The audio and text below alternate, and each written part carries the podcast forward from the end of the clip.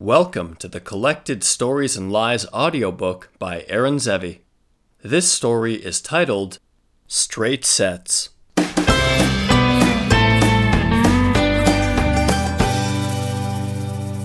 My Uncle Henry would not stop going on about Peter Raymond. Did you call Peter Raymond? Did you make an appointment with Peter Raymond? Why don't I see anything in your report about Peter Raymond? He had a bug up his ass about Peter Raymond. Now, Peter Raymond was the senior purchasing agent for Jackson Exhaust. Jackson Exhaust was a huge automotive parts manufacturer, and they used a clear powder coating to paint their exhaust. We made a clear powder coating, but Jackson Exhaust did not buy their clear powder coating from us. They bought it from Samson Paint, our biggest competitor. Uncle Henry did not understand why Jackson Exhaust did not buy clear powder coating from us. We have a beautiful clear, he said if you closed your eyes, you would think you were listening to the late Egyptian president, Anwar Sadat. Now, that's if Anwar Sadat was the owner of a powder coating company and not the president of Egypt. He was right, of course. We did make a beautiful clear powder coating, but ours was not on the Jackson Exhaust automotive approval list. Also, ours was about a dollar a kilo more expensive. Peter Raymond told me as much whenever he deemed to pick up the phone when I called him. He told me I was wasting my time. He told me they were very happy with Samson Paint. But when I told my Uncle Henry these things, he looked at me as if I just told him Yvon Cournoyer was not a fast skater, as if I just told him his wife, my Tante Nondi, did not know how to cook. Ronnie, he lectured, how many times have I told you? When they throw you out the front door, you sneak back in through the window. Now, I love my Uncle Henry, but there's no way he ever snuck in through a window. I'm coming to Toronto next week. I want you to make an appointment with Peter Raymond.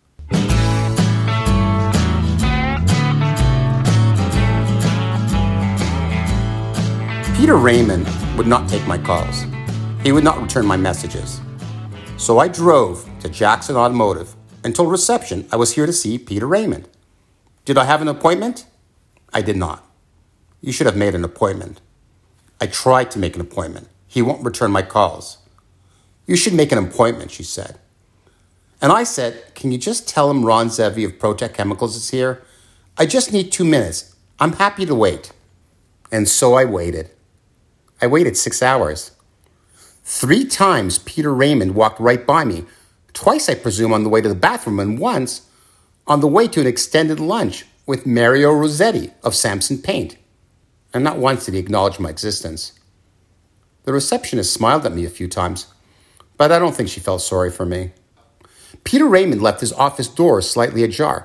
I tilted my head just so I could see he was playing solitaire on his computer. Red Queen on Black King, you moron. Finally, at 4:55, the receptionist picked up her ringing phone and motioned me in. I got straight to the point. My boss is coming into town. He wants five minutes just to say hello. He knows you are happy with Samson Paint. He just wants to say hi. Sounds like a waste of five minutes, said Peter Raymond.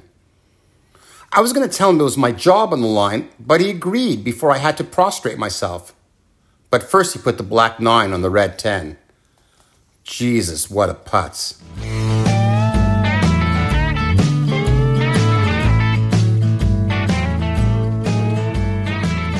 Our appointment was at 10 a.m. Peter Raymond let us in at 11:55. My uncle, God bless him, went to the bathroom three times while we waited. Your salesman here is quite persistent, said Peter Raymond. My uncle had a whole pitch ready for Peter Raymond. Five times he had repeated it to me in the car how we had a better product, how we would provide better service, how going cheap was going to cost them money in the long run.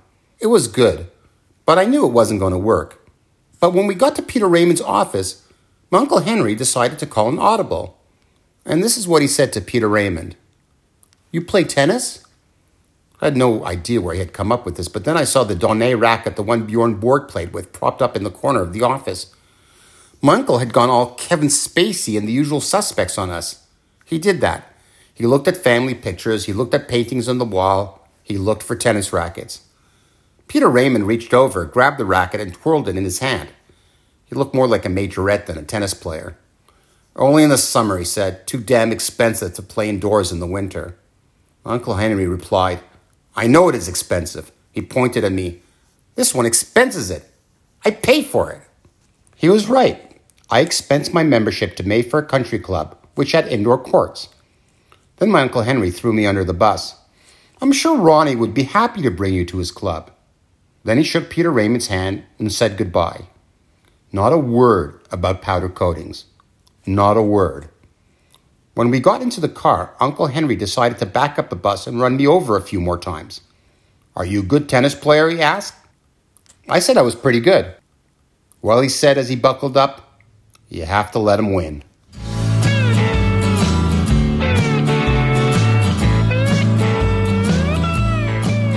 So for three months, every Wednesday night, I played tennis with Peter Raymond. Peter Raymond was shit. Every Wednesday, he beat me in straight sets. I would hit the ball long, I would hit the ball into the net, I would double fault. Peter Raymond beat me straight sets every Wednesday night. Then we would have a beer. To be fair, he had three. And then he would give me tennis tips. I needed to bend my knees, I wasn't tossing the ball high enough. I would write it in my report. Played tennis with Peter Raymond. Lost 6 3, 6 4. My uncle was making another sales trip to Toronto. Could I set up another meeting with Peter Raymond? Peter Raymond said yes without batting an eye. Meeting was set for 10 a.m. and he met us at 10 a.m. Henry, you've got yourself quite the salesman here, said Peter Raymond. But maybe you should let him expense a few tennis lessons. I tried giving him tips, but he's really bad. And not getting any better. He hasn't won a single set. But my Uncle Henry did not want to talk about tennis. He wanted to talk about clear powder coating. Peter, he said slowly and carefully, we would like a chance. Let us show you what we can do. And then Peter Raymond shocked the hell out of me by saying, Okay, let's do a 10,000 kilo trial. And my Uncle Henry said, Great. And Peter Raymond said, Henry, these things take time. It isn't overnight. Uncle Henry said, We aren't in a rush. We are interested in a long term relationship. And Peter Raymond said, We know your pain. We have heard good things. It just has to pass the roof test. And I said, Roof test? Yes, we coat about 15 exhausts and put them on our roof for six months. We see how it deals with the sun and the elements. Six months, I thought. Six months was a piece of cake. Our polyester clear could withstand six months in the sun standing on its head. Six months was nothing. I couldn't believe we were going to get the Jackson exhaust account. We all shook hands. Peter reconfirmed our Wednesday tennis match. Then Uncle Henry and I left the office.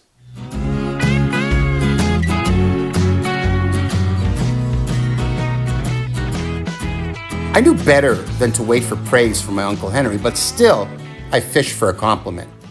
10,000 kilos is a nice order, I said. Sounds like they're serious. My uncle didn't say anything. I knew a compliment was a long shot. I didn't care. It was a nice order. I'll call the lab and tell them to send a sample for the roof test. Our polyester clear will have no problem passing. Six months is easy. Then my uncle said something which really surprised me. Don't bother. I didn't understand, and I said so. We don't want to do business with these guys. Uncle Henry, I argued, you've been bugging me about Jackson Exhaust for years. I've been playing tennis with Peter Raymond for three months and letting him win. We finally get an order, and now you don't want to do business with them? I really don't understand. My Uncle Henry turned to me. You know anything about car exhausts? It had to be a rhetorical question because he knew I didn't know anything about car exhausts. I told him no. When the car starts, it generates so much heat that the paint gets burnt off the very first time. I told him I didn't know that. Well, what do they need the paint for then? It's just for display purposes, so it looks shiny and nice for the customer. When you go into, and he struggled to remember the name of the car parts stores, but then remembered, like Napa Auto Parts. I said I didn't understand. Why would they want to test sun resistance by putting it on the roof for six months if it never gets exposed to the sun? And then he said, because, as he popped one of my Nandi's sambusiks into his mouth, because they're idiots. I agree, Peter Raymond is an idiot, but it's a pretty good order. He wagged his finger at me. If there's one guy doing something dumb, it means there's another guy letting him do something dumb. Who knows how many dumb people they have running the company? And I said, Okay. Don't worry, he said. There are other companies. Then he said something even more surprising than turning down a big order. You didn't do a bad job. I said, Thanks. Then he said, But it took you three years. But he was smiling when he said it.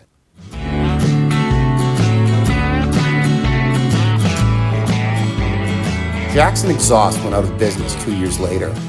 We heard they owed Samson Paint a lot of money. Anyway, that's what we heard. I only played tennis with Peter Raymond one more time. I beat him in straight sets. Six love, six love. I guess his tennis tips paid off.